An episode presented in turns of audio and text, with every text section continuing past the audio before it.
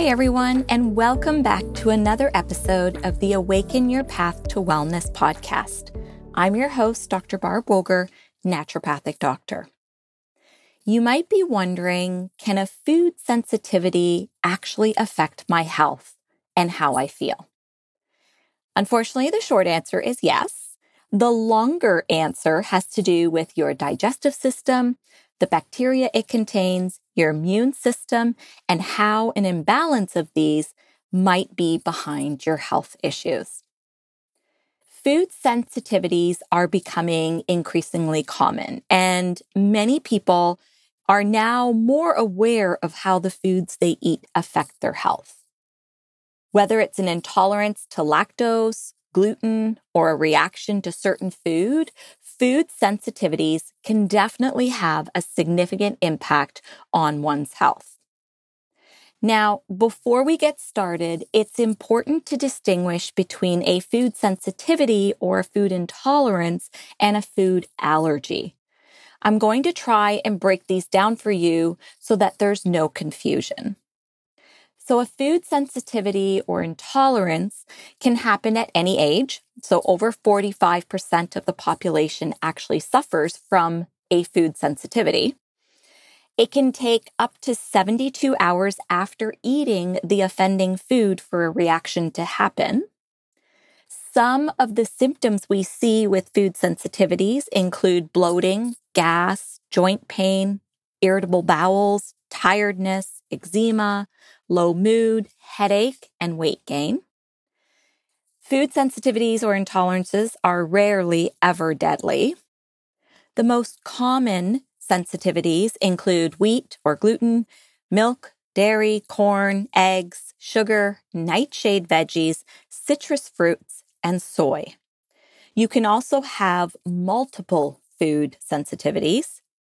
And finally, self assessment is usually necessary due to the delayed action. So, eliminating a food for a number of weeks and bringing it back in and noticing if any of those symptoms are returning is what usually has to happen. So, keeping a food journal is often a great idea.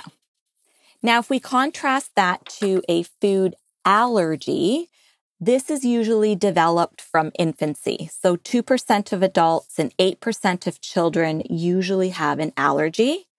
The symptoms can happen immediately or within a two hour span.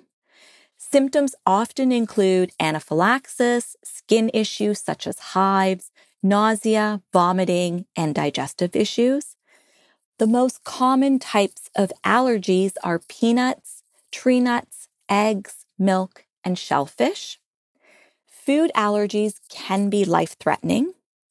And rarely will you have more than one or two foods that you are actually allergic to. Here, self assessment is easier because we're seeing an immediate reaction, so it's easier to identify. Now, the reason we want to identify a food sensitivity is because it can impair our gut health. When our gut becomes inflamed or damaged, we destroy the beneficial bacteria that reside there. Furthermore, when the gut lining is damaged, it becomes leaky, meaning foods and other things that you were consuming are passing through these little holes in the gut lining and into the bloodstream. This causes a massive amount of inflammation as well as a ton of symptoms. And some of these symptoms are bloating, gas, constipation, diarrhea, and so forth. Leaky gut and inflammation opens the door for autoimmunity. And today, more than ever, we are seeing an increased amount of autoimmunity. I have a couple of episodes on gut health and the microbiome, so be sure to check out episode number seven and episode number 16. So you're probably wondering, how do you know if you have a food sensitivity? Food sensitivity testing is a way to determine which foods may be causing that adverse reaction. And there's various ways that we can do food sensitivity testing. Some of the ways that we can test include blood tests, skin prick tests, and elimination diets. Blood tests measures the amount of IgG antibodies in the blood, which can then indicate a sensitivity to a specific food.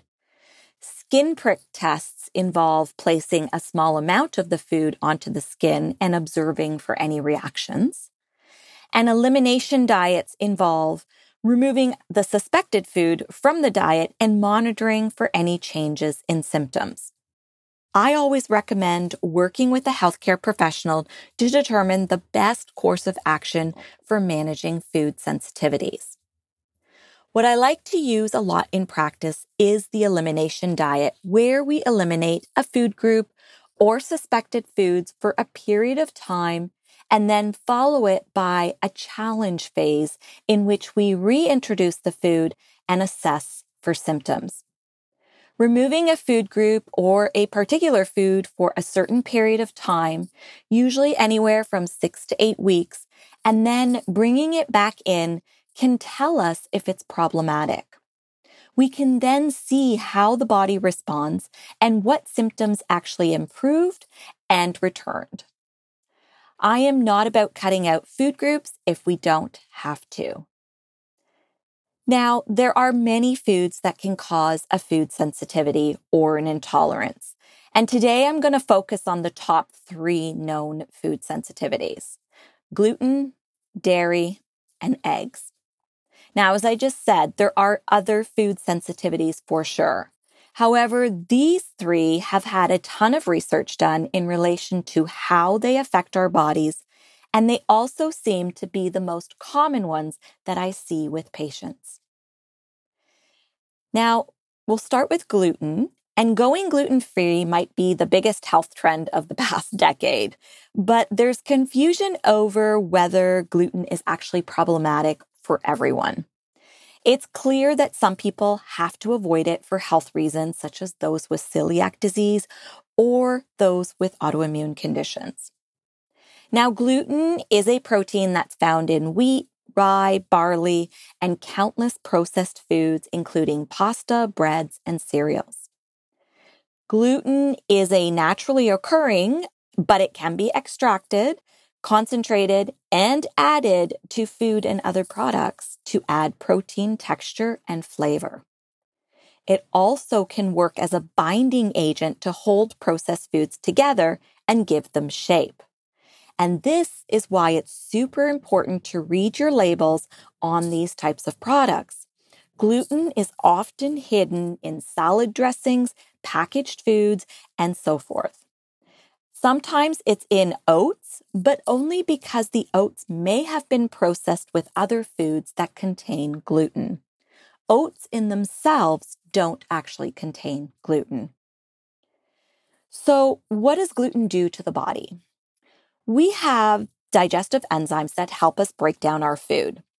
Protease is the enzyme that helps our body process proteins, but it can't completely break down gluten undigested gluten makes its way to the small intestine, and most people can handle the undigested gluten with no problems.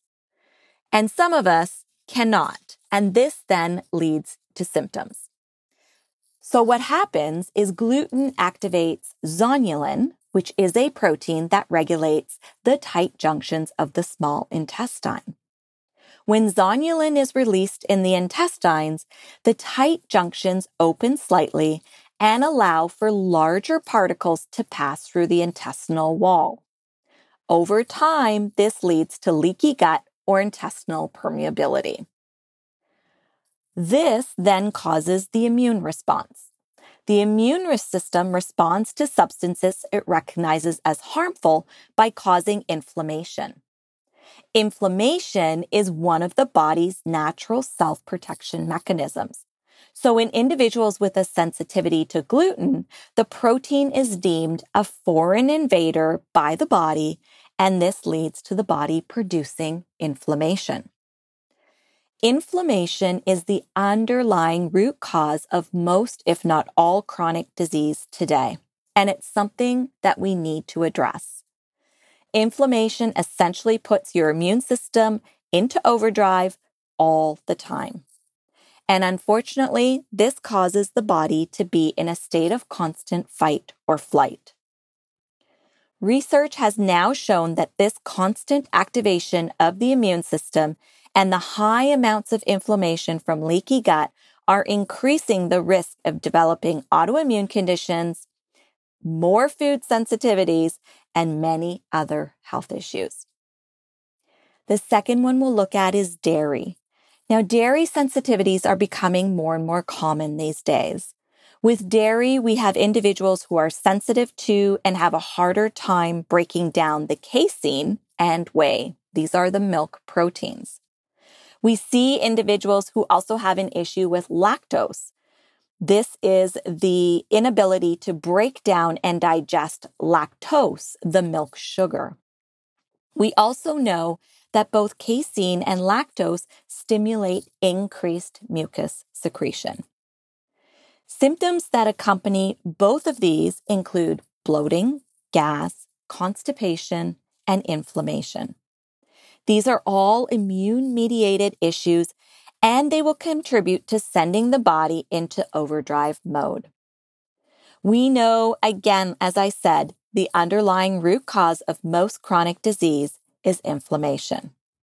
We also know that digestive distress, things like gas, bloating, diarrhea, constipation, leads to gut dysbiosis, an imbalance of good and bad bacteria. When our bacteria are not happy, we are not happy. And ultimately, if this continues over a period of time, it can lead to many different health issues. Our third food is eggs. There's a ton of debate around eggs. One week they're good, and the next week we're told to stay away from them. I've looked at a ton of research surrounding eggs, and I believe that they are a great food and provide a good source of protein. Eggs actually provide a balance of saturated, monounsaturated, and polyunsaturated fats. And yes, the fat is all in the yolk, and so are the nutrients. Eggs can also be high in pro inflammatory omega 6 fatty acids, especially if the chickens are fed soy and corn rather than their natural diet. With eggs, what happens, we tend to overconsume them. Most individuals have a very limited repertoire of foods that they eat for breakfast. And we know that if we tend to eat the same foods over and over, we can create gut microbiome imbalances as well as sensitivities. Rotation of foods and diversity is so important when it comes to our gut microbiome. With gut microbiome imbalances come a slew of digestive symptoms such as bloating and gas. Now, you're probably wondering how can you discover your own food sensitivities? And we're all different and we may all have different food sensitivities. To pinpoint what's causing your symptoms, start a food diary. Write down everything you eat and when your symptoms occur. After about a week or so, look for some correlations that may suggest causation. Remember, it can take up to 72 hours before a reaction occurs. So don't just look for immediate reactions. This is going to take some detective work on your part, but being aware of what you're eating and how it affects you is key for pinpointing a sensitivity or intolerance. Once you pinpoint the food or the food group, then you can eliminate it from your diet for a period of time, usually around four to six weeks, and bring it back in. Once you bring it back in, notice if your symptoms return. Listen to your body it's telling you what you need to know. Not everyone needs to cut out gluten, dairy, and eggs. I hope you found this helpful. Thank you for listening, and until next time, take good care. Thank you so much for listening to the Awaken Your Path to Wellness podcast. If you enjoyed the show, I would love it if you could leave a review. That is how more people will be able to create a healthier and happier life. Please remember that this podcast does not constitute medical advice. It's important to consult your healthcare practitioner regarding treatment options to make sure they are safe and effective for you. Stay healthy and be well.